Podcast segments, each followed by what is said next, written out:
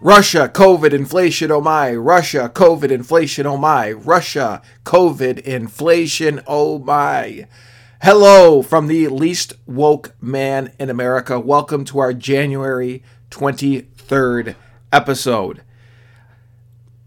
You know what is leastwoke.com? It is a it's like a oasis. It's like a garden of Eden. If you're the type of person who within the last 7 days did not think about climate change, did not think about what pronouns you're supposed to be using, uh, did not think about what an awful person you are for what you you own. And because you're not oppressed and because you're not in jail so somehow you're the bad guy you are at the right place.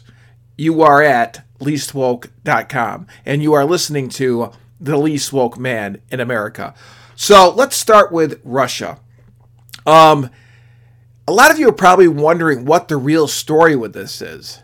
It's so common when you see a situation like this, especially when, and, i and I've been putting a lot of thought into this. We have been so long, maybe since World War II. I, I, I agree with a lot of the talking heads who've been on cable discussing this. Maybe 70 or 80 years since we've seen two large conventional armies on the other side, excuse me, on each side of the border, digging trenches, ready to go to war. It's been a long time since we've seen that. Um, you can talk about the first Iraq war when the U.S. had approximately 500,000 troops in Saudi Arabia. And then at the time, Iraq's army was considered the fourth or fifth biggest army in the world. But that really never amounted to anything. Just an incredible amount of U.S. air power, along with how inadequate the Iraqi troops were trained and how inadequate their equipment was, which most of it was former Soviet equipment built in a communist country where there's no profit motive, which of course destroys so much innovation that takes place. But that's a whole different story we won't get into right now. Um, but of course, many times we will in the future. But so no one's seen this in a long time. Most living Americans have not seen this. It's been mainly excursions. I mean, I don't want to downplay the Afghanistan war, the Vietnam War, but they have two major mechanized armies facing each other has been a long time. So in that, where I'm going with this is, you could almost start to think, well, it's not possible, just because no, uh, so few living people around the world have experienced that, but it is possible. And if we, we say it's not possible, then we are getting caught up in the Oprah, New Age, John Kerry, Barack Obama paradigm that that type of stuff doesn't happen anymore and that human beings are not capable of it. And then we are in very dangerous territory. Where I'm talking about, do you remember when uh, 2014, it's been that long since uh, Russia invaded the Crimea. It's amazing two things. One, how fast time goes. I know everybody always talks about that, but how long Vladimir Putin has been in power over there is just incredible. It's over 20 years now. So Russia, I, I, I, sorry, whatever. I know, you know, Barack Obama in, in many circles, uh, including among, among supposed moderate Democrats, he's just on a whole different level as far as anointing and that a white parted hair male like myself is supposed to walk on eggshells when discussing him, but that's not going to happen here. So Barack Obama famously said, uh, "Someone needs to tell Russia." Uh, the 20th century needs its foreign policy back. Does anybody remember that? John Kerry uh, also had a quote, both alluding to the idea that somehow calendar changes and God bless him, the late great Charles Krauthammer had a field day with this night after night on Fox News panel that somehow a changing of a calendar affects thousands of years of human nature. And I thought about that kind of overlaps with climate change, which is amazing. These are the most open minded people in the history of planet Earth. Well, to me, having an open mind, part of that is you take the grand Penelope of all of human history into context when thinking about history, politics, economics, everything. You take the whole human story by saying the human story. I, I, I alone sound like somebody from NPR right now. And so t- to think our little sliver of real estate in contemporary times is this new, bold, different way of going about different things, like almost like we're different species compared to our ancestors. To me, that's small minded. I, I, know you're not even supposed to go there when it comes to especially talking to someone like Barack Obama. But to me, that's small. I mean, it's like, okay, our little sliver in history is that much different. There can't be thousands or millions of people killed anymore because we have smartphones and satellites and outer space and microwaves and Amazon and Uber. So that was the prevailing theme back then. Okay, so seven or seven years ago, uh, going on eight years, 2014, and it was frightening then, and it's frightening now. Of course, Obama got done being president, and then we moved on to Donald Trump. Where, but uh, so of course this wouldn't happen under Donald Trump because Russia got Donald Trump elected. Of course, tongue in cheek, after years into the Trump presidency, tens of millions of dollars of taxpayer money wasted. It was absolutely concluded among anybody with any type of objective brain in their head, including, to, their credit, a lot of open minded Democrats, the ones who truly are truth seeking, there was nothing there. Not only there was there nothing there as far as Russia getting him elected, there's nothing there as far as Putin really picked up no real estate under Trump. Okay, he did under Obama, and it looks like he is going to again under Biden. And now let's talk about what's going on right now as far as Russia and Ukraine. Well, I have scoured around right wing, left wing news sources over the last two or three days trying to get to the bottom of this. I was just trying to see if there's anything out there besides the normal prevailing themes as far as the motivations for Vladimir Putin. Because what I've learned over the years, and sometimes in situations like this, you'll you'll hear all the redundancy as far as all the media sources, left, right, in the middle, will be saying the same things, which is kind of the case here. But then there'll be some retired general or CIA agent on Fox News or somewhere. And I'm not talking about some crazy conspiracy thing, but they'll have a different viewpoint as far as the real motives, the real intentions, what's really going on. And you're like, wow, I never thought about it that way. Uh, for example, I remember, uh, I think General Keane from Fox News, I heard years ago say one of the reasons China really doesn't help with the North Korea situation because China lives in a perpetual paranoia, like any wackos, not to, not the Chinese people, but the CCP, that they're about to be attacked. So they see the North Korean million man army uh, as like a the first line of defense because they kind of own North Korea. They will throw North Korea's army at the enemy, whoever attacks them first, before they even get to their own soldiers. So, hence China's lack of cooperation with the North Korea situation. I never thought about that way. But in this situation, it seems to be the normal, all the prevailing themes are right. First, you have the kind of uh, megalomaniac maniac ego part of Putin that um, wants Ukraine to be part of the Russia. He has the uh, uh, you know he has the delusions of the former Soviet Union and how big it was, and you know obviously it was 14 countries, and it also had massive control over the Eastern Bloc, Warsaw Pact countries, Poland. Romania, Bulgaria, Hungary, etc. There's more than that, but you know, you, you know what I'm saying. If anybody's a student of history, the 80s, or the Cold War, so he wants to return to that. He sees Ukraine as kind of a buffer state because it's not part of NATO yet. He thinks NATO is encroaching on him. That's one part of it. The other part of it is that Western Ukraine, especially, is very pro European, very pro American. Eastern Ukraine is more Russian influence, especially the far eastern part, which is now controlled by Russian separatists.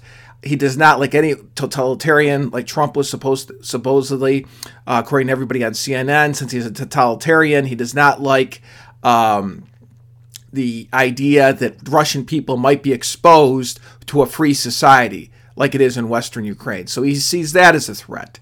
Uh, so it's the combination of NATO being too close, Western Ukraine being too pro American, pro European could be a threat. And the other part of this is and this is always the case with situations like this, these countries, these less than impressive countries, and here's a very important thing to take away from us as far as less less than impressive. Did you know the GDP of California, Texas, and New York, individually, not combined, but the GDP of those three states is greater than the GDP of Russia with 140 million people. I believe the population of New York State is approximately 18 million people. Russia, population 140 million, has a lower GDP in New York State. Where I'm going with it, all this is so obviously their GDP per capita is nothing to brag about, even though I consider Russians overall smart people. I don't know what the problem is over there. Uh, but, and so uh, it's not a great lifestyle over there. It's still better than it was under the communist. And when when you're not making uh, when you're not knocking the cover off the ball economically, one of the ways to rouse your people is to start a war or threaten a war or create a fake enemy, in this case the West and NATO, and they're always picking on the poor Russians and they're always picking on poor Putin. And so you put 100,000 troops at the Ukrainian border because we're really going to show the West who's in charge this time. So there's that part of it as well. So that seems to be the prevailing theme. NATO, uh, the threat of the U- Western Ukraine, um, the rallying his own people, delusions of the former Soviet Union, which is never going to come to pass. I mean, the member states of NATO, even some of the small countries, Lithuania, Latvia, Estonia, all of them have populations of two or three million people, but they're part of NATO now. So if they are ever attacked, there's either one, t- two things that happen. NATO lives up to its charter and attacks Russia back, or NATO disintegrates because the that's the idea of NATO is that one country is attacked, it's considered everyone being attacked. So um, that that's what's going on, and as much as we should blame Biden for all this, and I'll get to that in a second. Um, don't buy into the idea. You know, Putin has this uh, magical way he has created the, the t- idea the tough, emotionalist, confident, strong man in Russia, who all the Western countries tiptoe around, and he's the big alpha in the room. And the rest of us are all a bunch of nice guys worried about climate change and pronouns and transgender, but he's the man's man and yada yada. And so, of course, um, could the West use a little bit more of his masculinity? Of course, but you can get look at all that and get caught up in it. And but he has masterfully created that image. But there's some serious flaws in all that. And one of them is that he could possibly overplay his hand in this entire situation. I know given Biden's dementia, incompetence, and just just what a train wreck his presidency in this country is right now, it's easy to make the case Putin's the tough guy, Biden's the idiot, Putin's going to take over Ukraine, no one's going to do anything about it, and it's going to be one more big mess like Afghanistan for Biden. Could all that play out? Absolutely. But what I'm trying to say is if this Putin has moved 100,000 troops to the Russia Ukraine border. The Russian people know that, and they're probably going to add more troops. He has to come back with something after doing this if you get to March when everything it turns muddy over there, the reason why everybody's on edge right now is because this is the frozen months, January into February. Everything's frozen. It's easier to move the tanks and equipment, troops. You get into March, I can relate to it living in upstate New York. It becomes a big mud pit over there, and it's very hard to move everything.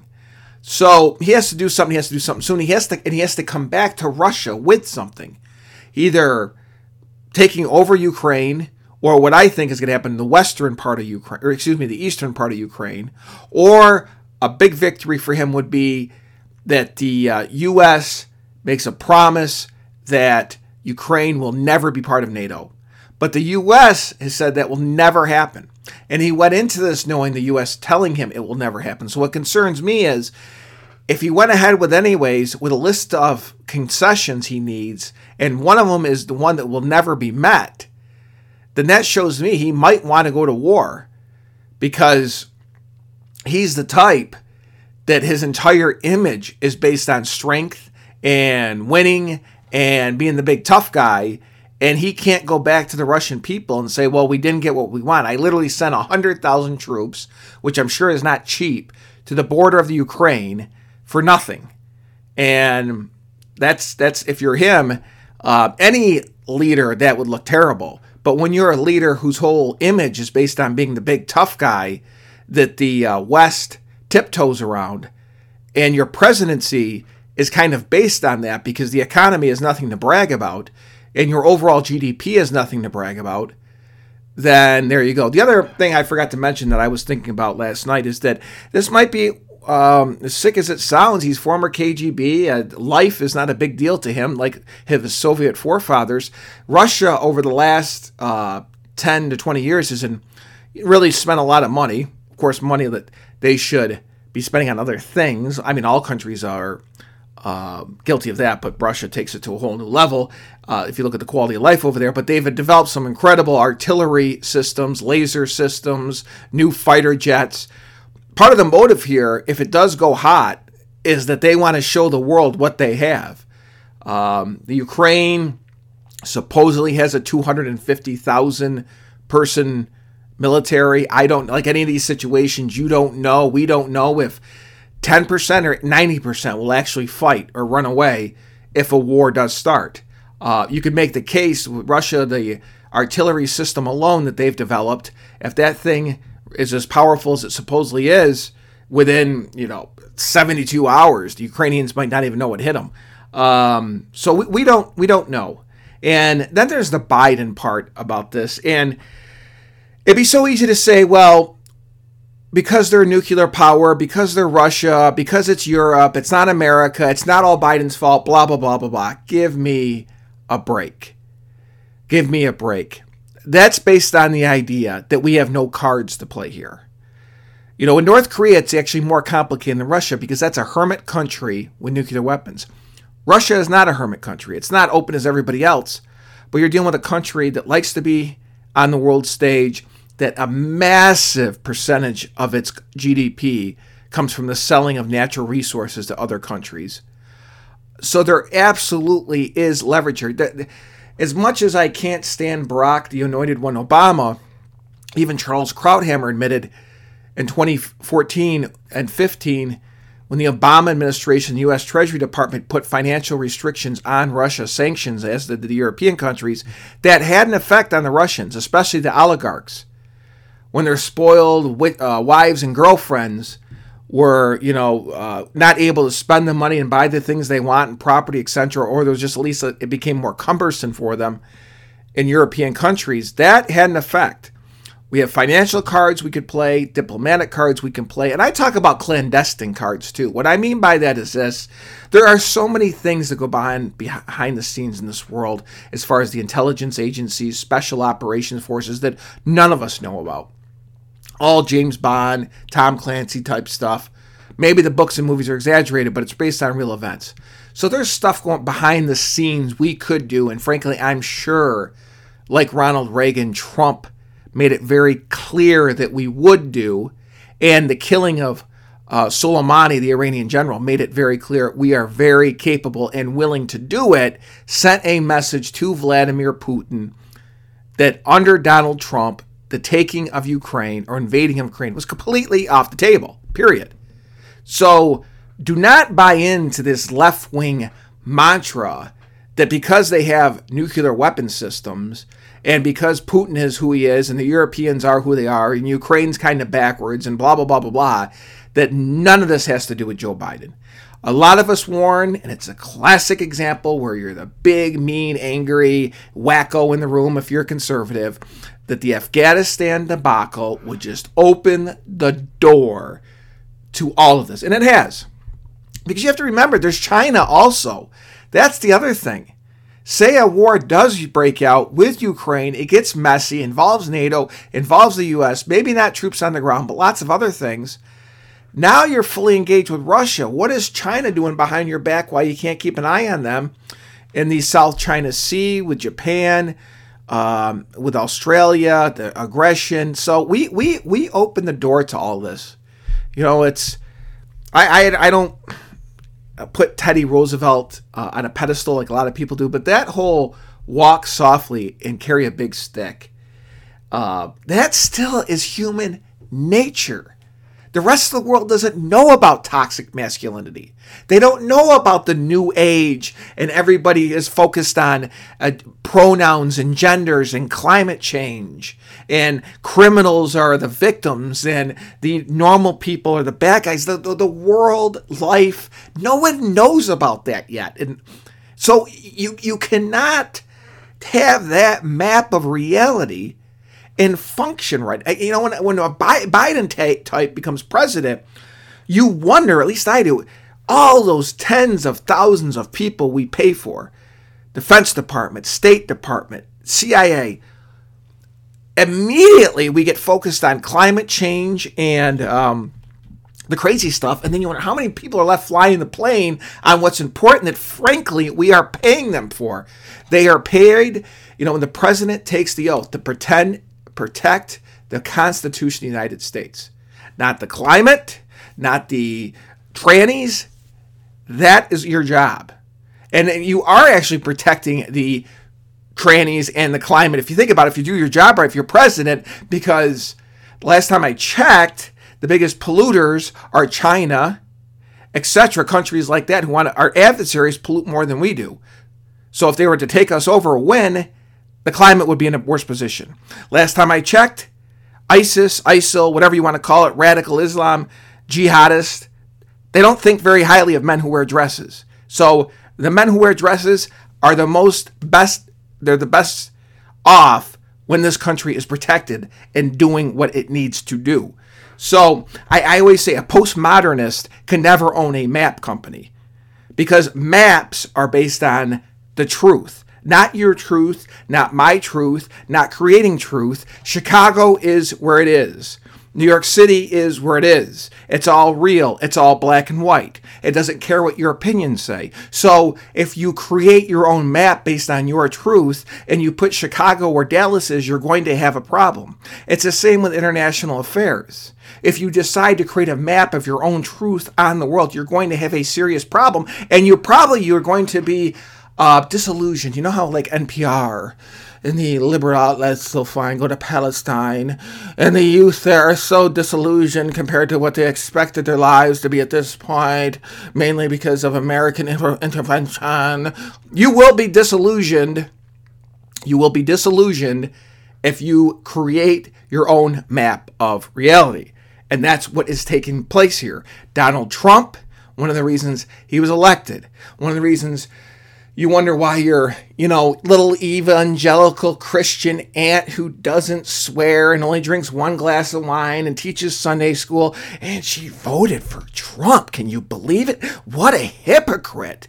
I mean, I thought Christianity was about loving puppies and caring about poor people. Can you believe she voted for Trump? Yeah, because she's a student of the truth, of human nature, of what we're about. She has a realistic, grounded map of reality. And when a man runs for president, she might not like the package. She might not like some of the things he said. She might not like his lying, which he did do. He might not like some of his tweets, but she knows whether it's through her faith or her common freaking sense that sometimes you need that guy based on the world that we temporarily live in during our physical lifetime. So, a lot to take in here, but that's the essence of what's taking place. I hope it doesn't go hot.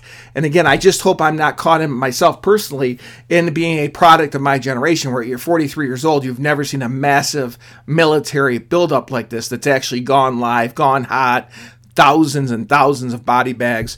So we'll hope that doesn't happen. But um, but even the most knowledgeable people regarding the situation are very concerned right now.